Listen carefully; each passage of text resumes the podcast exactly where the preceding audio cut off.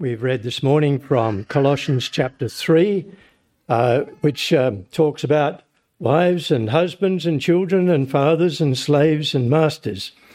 and um, it's um, probably not the most inspiring reading that you've had uh, from here, but it's a very important part of what Paul had to say to this congregation. I hope before we go, you'll see how significant it is that Paul is able to give us these particular instructions and in fact might even be inspired. I must confess, I've got a very naughty mind, but I remember the little boy who went home from church and his dad hadn't been at church and wasn't terribly interested. But he said, Well, son, what did they tell you today? He said, Oh, stuff. He said, Yeah, what, what did they tell you? Oh, Moses and uh, Pharaoh. Yeah, yeah, yeah okay. Uh, and what happened? He said, Oh, you wouldn't be interested. He said, Yeah, I know. I remember a bit about that. So tell me, what did they tell you today? He said, Oh, he was a bit embarrassed. So he said, Oh, well, these, um, uh, these Hebrews, they got caught between an army and a sea. And so they got on their cell phones and they called up the artillery and they, they, they bombed heck out of the people behind. And, and then when they were pretty well got ridden of, they, they pulled together some trees and made some pontoons, and they actually got across the sea, and it was all okay. And his father looked at him rather disgusted, and he said, "Father," he said, "they didn't tell you that." He said, "No," he said, "but if I told you what they told me, that you wouldn't believe it." And uh, so here I've been given the subject of uh, wives be subject to your husbands, children obey your parents, and you're going to come home and tell that to some other people. And he say, "You wouldn't believe it." Today. Do you understand? It's uh, countercultural, isn't it? And um, so there we are. But it gives me great pleasure to speak about family and work relationships today for uh, several uh, several reasons. Not least because Chris and I often pray for our young families. We know you're under a lot of difficulties. I mean, we always have been as parents, but it's particularly pressured today, and so we often pray. And I think we really need to encourage each other to pray for our young families that that uh, they'd be encouraged and so forth. Um, and uh, we can't deal with anything in detail today because there's three relationships. Everything here is about relationships. It's not just about doing this or doing that. It's all about relationships. Relationships between a man and a woman in marriage, relationships between parents and children in the family, and the parent relationship between uh, slaves in this case and masters. Uh, now, we might think, uh, I'm going to deal with this straight away, slavery might seem rather irrelevant to us, but it was a major form of employment in the first century. Uh, and if you said, right, no more slaves, the economy would probably collapse. It wasn't realistic. Uh, nobody would understand if you even tried to do it at the time. And so, uh, and probably in the average congregation, say if this was a first century congregation, uh, probably over half of you might be slaves. Uh, that's your life. That's how you'd have uh, lived your life, which you'd understand and so forth, and you'd have good experiences, bad experiences. Some slaves in the first. It wasn't like we, we think of this uh, 18th and 19th uh, century slavery with chains and whips and and um, shocking trips in ships and so forth. and you can't necessarily equate those two things. So simply to say that slavery was still uh, a demeaned form of life, that's true uh, and people had no property rights and lots of other rights, but nonetheless, it was quite common. And as I say, it was uh, so it was just really. And I'm going to uh, just assume today that it refers to bosses and employees. That's I think that's a fair way to understand the actual passage. I'm not going to go through all of the try to uh, rationalise slavery at all, not at all. But first of all, I want us to see how Paul is able to tell us these things, uh, and um, just to remind us of what we've already read, um, Paul has, um, is uniquely qualified, if you like, to be telling us about these things because of the experience that he's had. Um, he's uh, told us already that uh, God has chosen him. Now, he thought he was already chosen as a Jew. I mean, he was, that was who they were, the choose, chosen people. You know, that's what Jews were, the chosen people. And um, so he thought he was chosen, all right, but he found out what chosen meant when he met Christ on the Damascus Road. Plucked out of a fire. It was uh, quite something to be chosen. And then he knew what chosen meant. Jesus had already said, Many are called, but few are chosen, which is a bit like saying, Many are chosen, but few are chosen, because the words are almost synonyms. But um, uh, Jesus knew that lots of Jews, like Saul of Tarsus, had no signs that they were really chosen people, even though they were the chosen people. But when he met Christ, he knew he was chosen. Now, it's quite something. G, uh, Paul knew a strong father. Do you see that?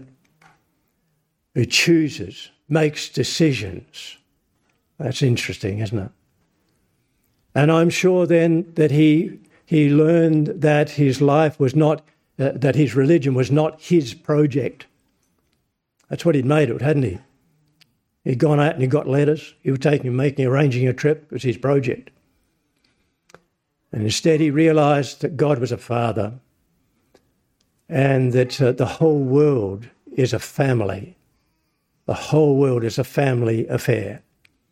Uh, and so he learned that by, as we had it here, he said, um, uh, Put on then as God's chosen ones, holy and beloved, compassion, kindness, humility, meekness, and patience. That's where he's coming from. And he knows that it's not just he now that's a member of that family, uh, but that the whole world, in fact, is uh, in fact a family. And uh, in fact, uh, later on, he talks about in Ephesians 3, he talks about uh, when he's thought about how God goes about being father of the whole world, he says, I bow my knees. Now, I don't generally kneel when I pray, sometimes I do, but not often. But he bowed his knees. He was deeply affected before the Father, from whom all familyhood derives. You won't get a family anywhere that doesn't come from somewhere. Why, why do we get born in families? Because God's Father. That's just how it is. Uh, and so, the, if you like, the whole world is a family affair. I mean, how does he make it? Well, he makes it through a son. So it's family business. And uh, when he calls people to himself, what does he make them? He adopts them as family. It's interesting, isn't it? Uh, so the church here, we call ourselves uh, like a family. No, we're not like a family. We are the family. In fact, the reason you're born into a family is so you be prepared for this one. This is the real family. I mean, this one's going to last. Yours isn't. Won't be male or female, so there won't be mums and dads, I suppose.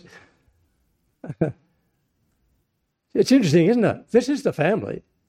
And born in families is the way you need to be in order to be ready for life. So he knows God is a strong father. That's where he's coming from. And uh, in these days when creation is worshipped, we need to know God's love is greater than the creation. It's just a thought that popped into my funny head recently. Um, you know, the little um, boy uh, talking to his mum, and um, and uh, he said in his little affectionate way, "I love you lots, mum." Uh, how much? And he says, "Oh, uh, as, as big as this," stretching his little arms out. And mum says, "Well, I, I love you as big as this house." You, you can imagine the conversations, can't you? the little boy's not to be outdone, so he says, oh, oh, I love you as big as the sky. well, we've got a verse in Psalm, was it about 107 or thereabouts, and it says, Your loving kindness is exalted above the heavens. You think the world's a great place? You're trying to suck your meaning of life out of that? Well, it is a big place. There's a lot to discover, and it's a fascinating thing. I love the world. It's great. You know, God's created it. It's a wonderful place. What's bigger? What exists or what made it? And what is God? God isn't creation.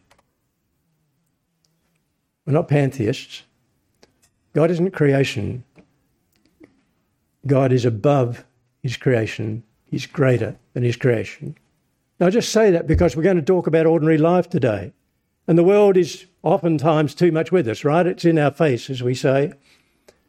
And I'm asking that we look at the God who's Father, who's greater than everything He's made. The little boy had thought he got as big as he could get when he'd opened his hand and said, I love you as big as the sky. But there's something bigger than the sky. And it's your God, your Father. And Paul bowed his knees before the Father. That's what you need in order to live. And that's what you do need to live.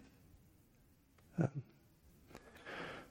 So he not only knows the Father, he knows Christ and he knows the peace of Christ. You think of Paul and how he what he thought religion was, and it was being right. Oh, I tell you what, spare me from people who want to be right. A pain in the neck, including me, when I'm really trying to be great. Do, do, do, you see what I mean? Uh, like the little boy who was heard to pray at his bedside, Lord, please make all the bad people good, and please make all the good people nice. There's something terrible about it. Yeah, that's what Paul was. He was just trying to be good. And then he met, uh, and, uh, and then he met Christ. He met Christ. And he'd never, I mean, he'd read and he knew all about the Messiah, he knew all the prophecies, he knew what it was going to be, going to be like. He had not a clue. And how does Christ talk to him?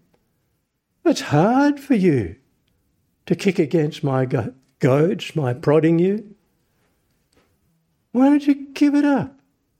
What a kind thing to say to a rebel. And the peace of Christ was not a theological construct for Paul.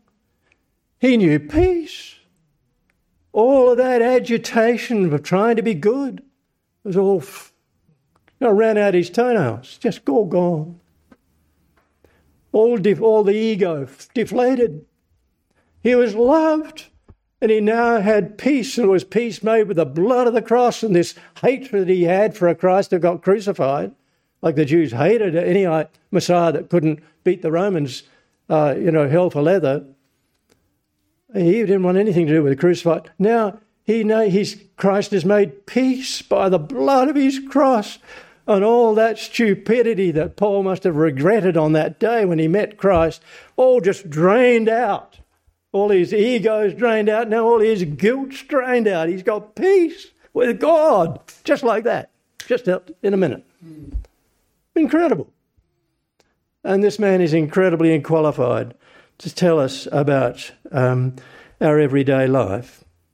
And he also knows the word, Christ, the word of Christ. Now, these are just things from last week, and and, and I, think we need to know that because uh, one thing relates to the other. So now we live what we know.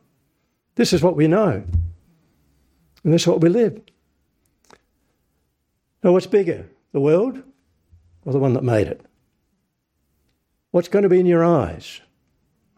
Just the world and how you're going to manage? Or the one who made it? And the one who's loved you and revealed himself to you. We need a big God. We need a big God bigger than the world that's all in our face all the time. And you need that if you're going to be a parent. You need that if you're going to go to work. You need that if you're going to be a husband or wife. So live what you are. And live what you know, I mean, by revelation. Now, compared with that, our culture is feeding off itself. It's devouring itself in the West. There's an interesting article in the Australian this morning I noticed by John Anderson. I'd heard him just the other day. John Anderson, former Prime uh, Assistant Prime Minister in Australia. He's talking about how our woke crowd are basically devouring us. We're, we're, we're constantly knocking ourselves saying we've been bad, we've been bad, we've been bad. Do you know what I mean? It's, and if all you've got's the world, do you follow? That's all you've got is the world. And our culture is feeding off itself. It's devouring itself, reacting to the past like critical race theory, for example. We're all been bad, you see. Everything that we've done in the past is bad. Now, a lot of what we've done in the past is bad, but if you have that mentality, do you see how it kills you? And we're promoting any ideology that excludes God. That's what happens when you've only got the creation and not the Creator, not the Father, and not the Son who makes peace with Him. We need revelation to know how to live as a husband or wife. We need revelation to know how to be a dad or a mum. We need revelation to know how to go to work and how to relate to people there and how to regard our work. Um, God has always been speaking to us, not just leaving us to an experiment. I love that. Um, God didn't just plonk uh, Adam and Eve in the Garden of Eden and say, go explore. Well, he certainly did give them the opportunity to go and explore, but he spoke to them. You've never been meant to work out. Do you know if you have evidence based psychology by nature of the case, you'll be leaving out a lot of the data because the evidence is only what you can see. But in order to have a proper understanding of a human being, you need to be hearing something. You need to be hearing your Creator because the Creator speaks to us. He doesn't just make us and drop us here and say, right, go find out. He speaks to us. He says, don't, don't eat that tree. Uh, everything else there is for you to enjoy. So, I actually, been commanded to enjoy as well as commanded not to eat one tree. It's interesting, isn't it? We're told right from the start, and then go and, and take control and give names to everything. And so, he set us on our way with instructions. So, uh, we need to revelation in order to know how to actually live. Now, just recognize the dynamic of what Paul tells us. Golly me. Uh, his instructions are brief, very brief. Um, but there's a word that often, sometimes somebody says something to you, maybe about your marriage, maybe about your parenting, maybe about your job, and somehow just goes straight to the core and changes your whole course of life. Has that happened to you? I mean, various things that people have said to me that just were the right word. And Paul wasn't just anybody, he was a, a leading thinker of the day. He'd gone, come from one of the main centres of ancient learning in in Antioch. There's only three of them, and that was one of them. And uh, he'd gone to the top university in Jerusalem. Uh, he had a very good mind. And you need a very good mind sometimes to work your way out when the gospel is being coming out of Judaism and into a worldwide faith. And then it's encountering all kinds of other nations and idolatries. How do you think through all that's going to happen? And I'm very grateful for various thinkers that we can listen to that help us to say, well, here's a way to go. And so his instructions are very brief, but don't ignore them because they're brief, because he's thought out a lot of what you can actually do. In other words, he didn't say abolish slavery. He knew that couldn't happen. It was stupid to even think of it, and probably didn't even come to mind. Uh, but he did say what was helpful under the circumstances, and they gave everything else an opportunity to change. So his instructions are brief, but they're very deeply effective. So we need to, there's another reason why I'm very eager to speak about this, and that is that we've heard astounding things about our God and about our Christ. Is that true? And sometimes, frankly, they seem unreal. Is that right? And um, that was said to me just this last week. I just uh, wonder sometimes how much I really do believe. And we're looking for substantiation of what we actually believe. Now, three ways we can go about that. One of them is by digging back into the scriptures, for example, and into history, if you like. Go, go back to the roots of it all. Another one is your experience. What are you experiencing? And sometimes, unfortunately, we try to generate experiences uh, that aren't real. So I'm not talking about that. But there's a third way, and that's to live. That is to do things, to make choices. And uh, all of this is basically repeating the kinds of things that are spelled out in 1 John. But uh, just think about it. You're wanting substantiation that what you've believed is true. Well, try going home and just loving your wife. You've been told to do it. Just, just do it. You might find it's the magic, if I can use that, abuse that word a bit, but uh, that actually makes you realize I really am God's. It works. Do, do, you follow? There's, there's different ways. You can dig back into the sources, or you can uh, look for an experience or something or other. But you can also just do what you're told. And you might find in that way, um, that's, for example, chapter 2 of 1 John, saying if you, if you don't love God, well, you're not of God. uh, if you don't love your neighbour, sorry, you're not of God. So there's a substantiation that happens when you get in the action. Uh, our faith is not meant to be just stuff you put, put in your head or sing about in church. It's meant to be stuff you do at home. I mean, he's a creator. He got the whole, he got the whole show going.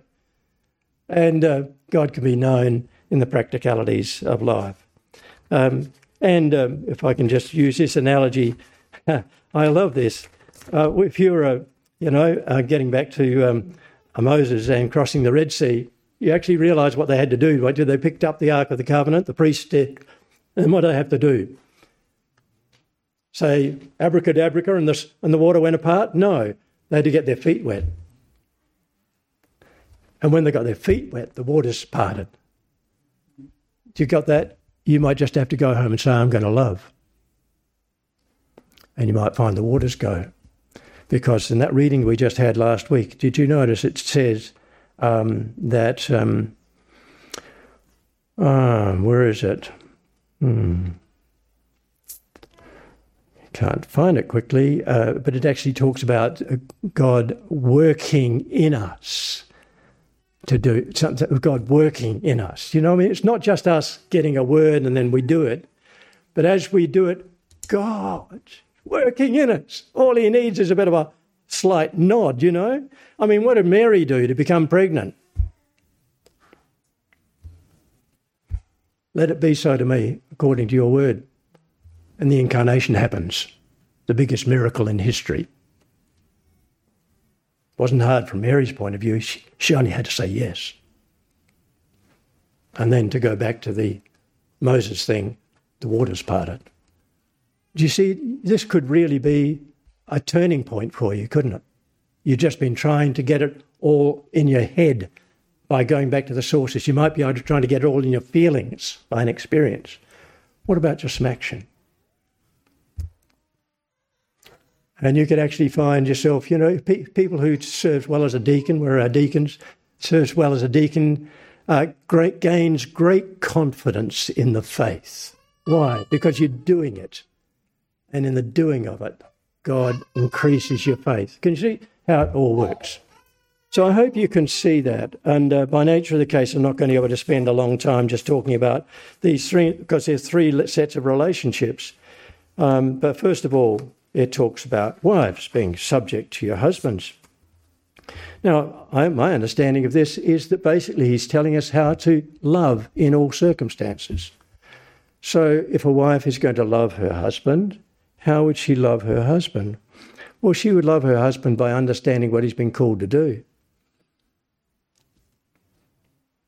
He's not just a guy that you look at when you get up in the morning.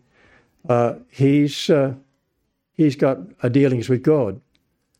Uh, God created Adam and he put him in charge of the world.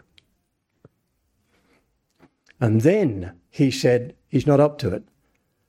Well, he didn't say that, but he said it's not good that he be alone. I'll send him a helper. It's not just a helper to help him get out of bed in the morning. It's a, a and a, you know, all to do the things that whatever a wife might choose to do. But um, the husband had been given a task, a vocation. And she was there to help because he was not up to it by himself. He needed the woman so that they could do it together. Now, if a woman doesn't understand that a husband has got a very big calling on his mind and his heart, and if he understands him correctly, on his conscience, if he's wasting his time, if he's not up to anything, if he's not going anywhere, he's like an accident waiting for a place to happen. And a wife won't help by taking over. A wife, if she's subject to a husband, is saying, I believe God has given you a calling and I'm here to help you. If I try and take over from your task, I'm being anti creational. Do you, do you understand that there's a function here that's very significant? So, um, without this, we if we don't if a woman doesn't understand what's actually going on in their in their relationship as husband and wife, then what she's going to try and do is perhaps suck her meaning for life out of being a competitor with her husband rather than a helper. And it's not going to work. It's not going to work for her as well as not work for the society. It's interesting, isn't it? Now, just to clear the air a little bit, if we read this in Ephesians instead of Colossians, and it seems as though Ephesians might have been written after to fill out Colossians, we don't know, but uh, he, he doesn't just say, uh, Wives, be subject to your husbands. He says, Be subject to one another out of reverence for Christ. Wives to your husbands. In other words, the, the wives to your husbands is, an, is a subset of everybody, everybody being subject to one another. You see, that should take some of the steam out of it, shouldn't it? Everybody's subject to everybody. I taught this in Africa, and one senior pastor got up, and because we had one session which was them feeding back and so forth, one senior pastor got up. He says, Grant has told us then, in a sense, uh, not only are wives to be subject to husbands, but husbands are subject to be wives. You understand that African culture is very different to ours. And Hank Shoemaker told me, don't apply anything. He says, you'll get it wrong. So I'm very glad I didn't. This African pastor got up and he said, well, Grant's told us that it's not only wives subject to husbands, it's husbands in a way subject to wives. We're all subject to one another. So he says, that means because you paid a dowry for your wife, because you paid a price to gain your wife, doesn't mean you can boss her around. And around the room, giggles going on. They knew exactly what he meant. Do you see? Same command works everywhere. It's bigger than the culture, it comes from the Creator. Uh, very interesting. Uh, submission is not um, being demanded, it's the way it's actually phrased. It's, it's something that a wife does, not something a husband demands. There's no equivalent command to the husband to boss his wife but to love her and not be harsh with her. It's interesting, isn't it? Just let it let the let it speak to you. Um, so the roles are complementary, not competitive. And men and women are different, not below or above each other. Then the differences are very, very much needed. So no redefinition of gender can change creation. A woman's a woman, a man's a man, and don't let the minor aberrations get the thing wrong. Uh, that's the way God created us. Uh, let me quote, uh, with some risk perhaps, but some of you might listen to Jordan Peterson. Well, I listened to him this last week, and he says, um, Every woman wants to be married to an intelligent and powerful man. And he would insist, if you know, he's a clinical psychologist, he's not a Christian. Um, he says, I live as though there is a God, but I don't know if there is one. it's interesting fellow. Anyway, he's saying that on the basis of observation and analysis of statistics. Let me repeat it. Every woman wants to be married to an intelligent and powerful man. Well, that's interesting, isn't it? a bit countercultural at the moment. That's quite interesting. Just let me give you an example. Um, I was in my study at a previous church, and a couple in the family, uh, uh, sorry, a couple from the community, not a not a church family, just a couple from the community came to the local pastor for some help. They were in their thirties, marriage wasn't going well, so we sat down and we talked. So he did the usual things of just letting them, and then you try to get to the trouble spots and say, well, look, when you've got to buy a fridge or something or other, who gets the last word about who, what, whether you're going to get this size or that size or this brand or that brand?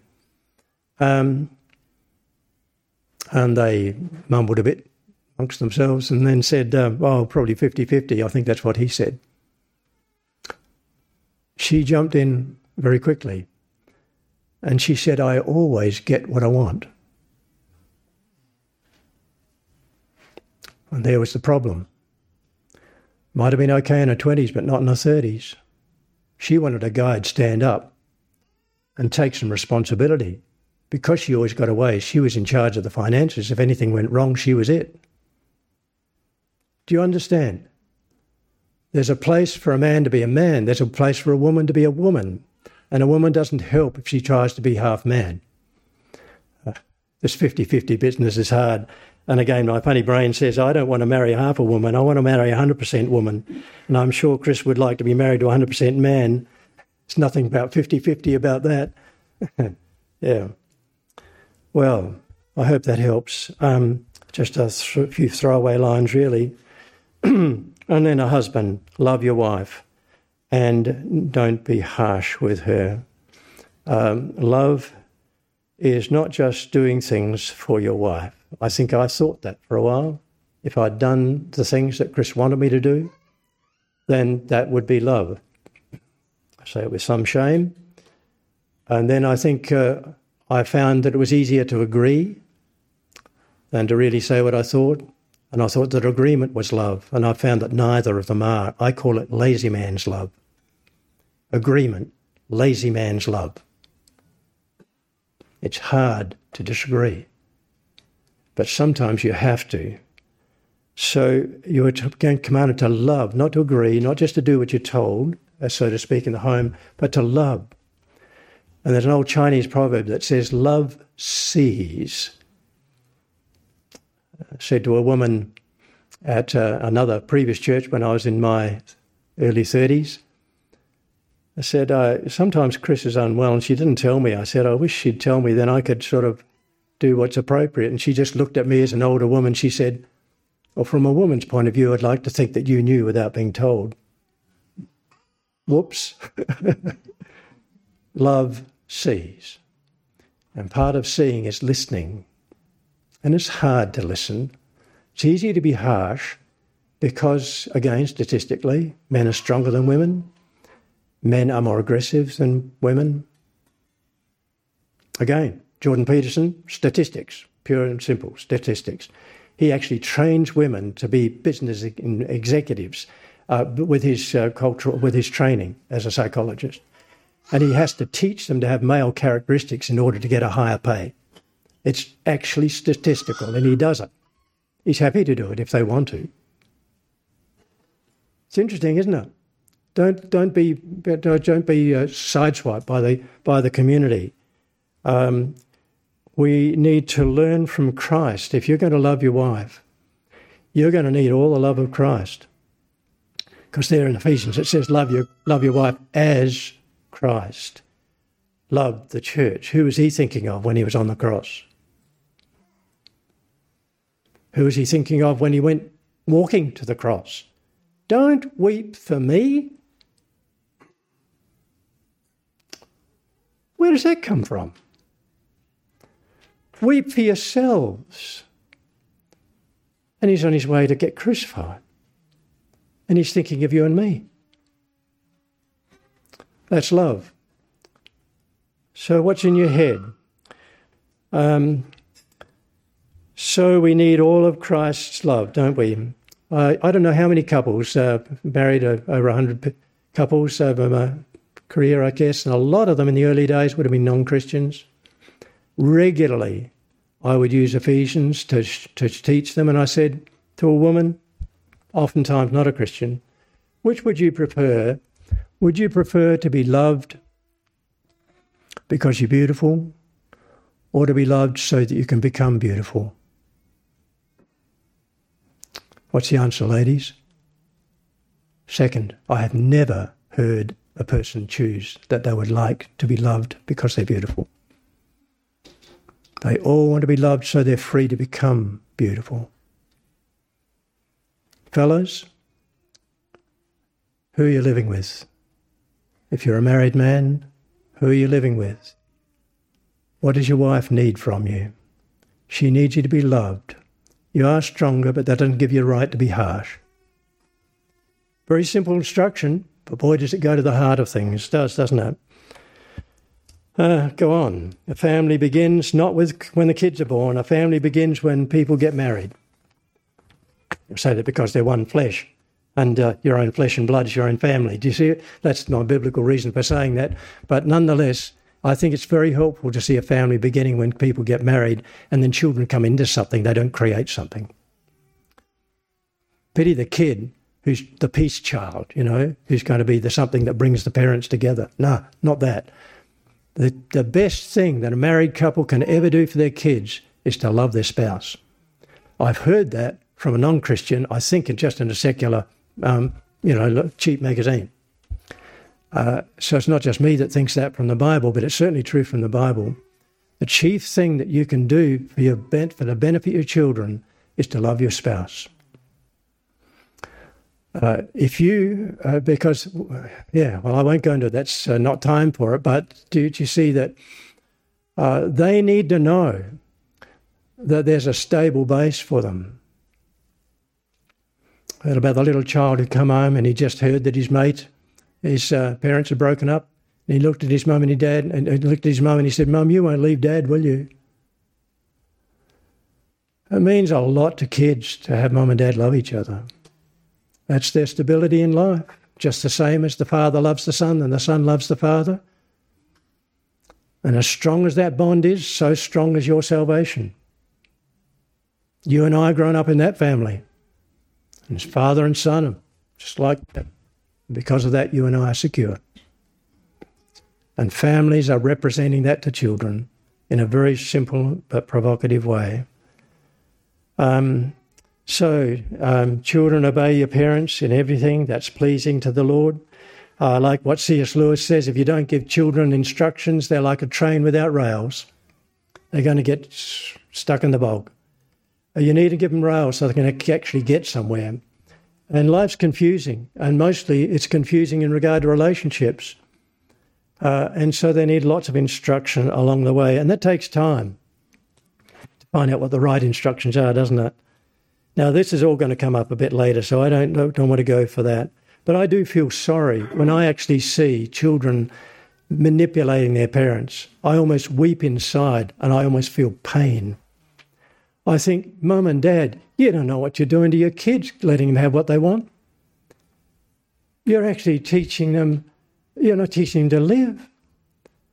Um, and those kids need some instruction so they know what up is and what down is, and certain things they won't get away with. Otherwise, they're not learning to live.